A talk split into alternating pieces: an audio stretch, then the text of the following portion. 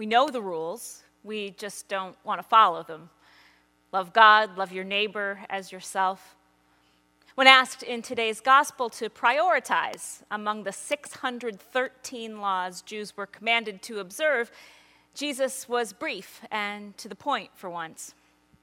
I often accuse Jesus of being a lousy marketer, what with his confounding parables and lengthy discourses and unpopular calls to self sacrifice. But this time, he's at the top of his game. Any communications expert would tell you whether you're crafting a political slogan, developing a vision for your company, or creating your own personal mantra, the advice is usually the same. It should fit on a t shirt and be understood by a five year old. Anything else is just a word game. If we want to ignite meaningful change, we're told that the message needs to be short, memorable, and unique. And at least on the first two criteria, Jesus passes. As potential Christian brands go, love God, love your neighbor, it's an excellent contender, except that it's not original to Jesus. He's quoting from the Old Testament, first Deuteronomy and then Leviticus. And these are sacred scriptures to half the world's population Jews, Christians, Muslims alike. So, if it needs to be new or unique to be true or useful, then I'm afraid love God, love your neighbor might not cut it. If only that were the only objection. But it's not. Anytime we are faced with a rule that we think we can't follow, we start looking for loopholes. What does love really mean? Who exactly is our neighbor? Let's start with the first question. Love here is not primarily an emotion, it's a demonstrated commitment to another's good over time. And let's face it, our feelings are ungovernable. They're unsteady. They may bear no relation to the facts. The heart wants what it wants, right? Anything that can change with the weather or an empty stomach is no basis on which to build a life. Fortunately, that's not what Jesus is advocating.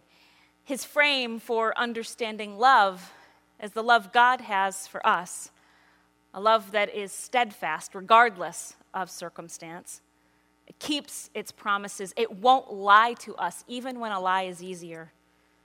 It's freely given, it's unmerited, and it's unconditional. It's a demonstrated commitment to our good over time.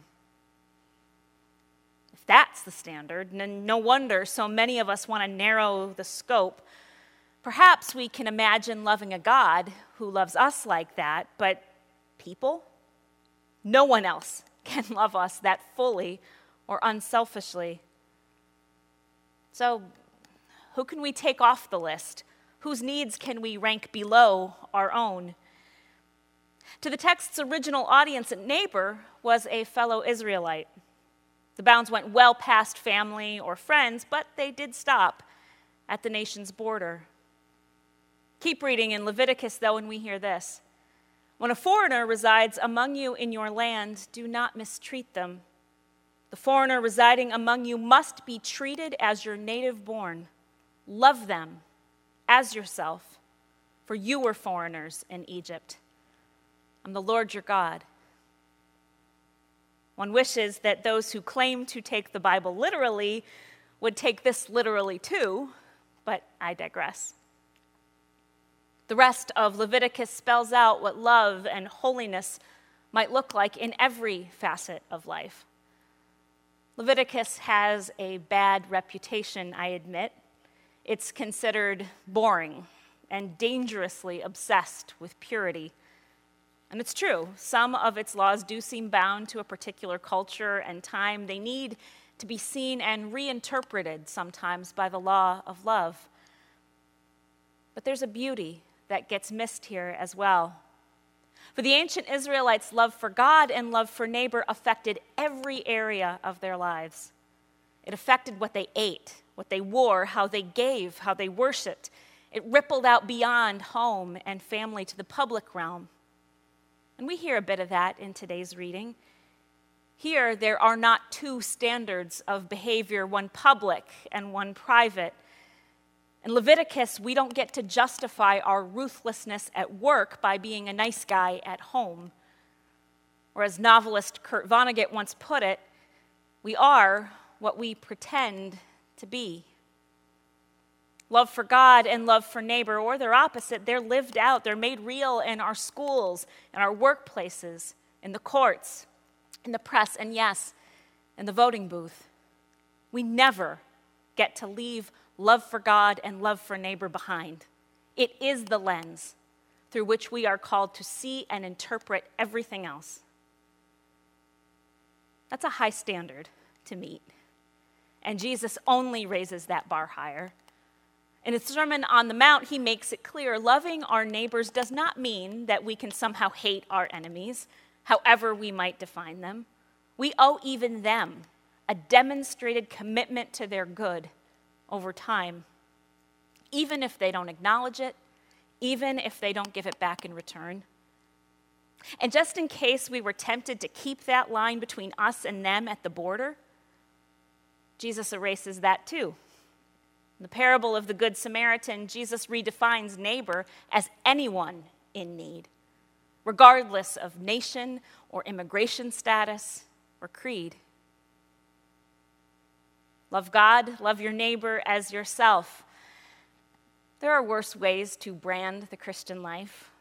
It is short, it's memorable, and while not unique, it's easy enough to understand, at least in theory. There are times, of course, when the two seem to be in conflict, when loyalty to one seems to do harm to the other, but the God revealed in Jesus has no desire to make us choose. We love God by loving our neighbor, by demonstrating our commitment to their good, the good of anyone in need, by seeking the image of God in them and treating them accordingly.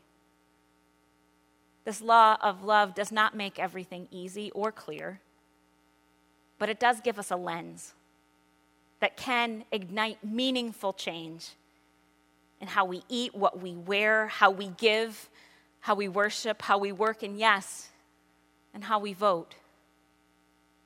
In the name of the one whose love this election season can do more than we can ask or imagine. Amen.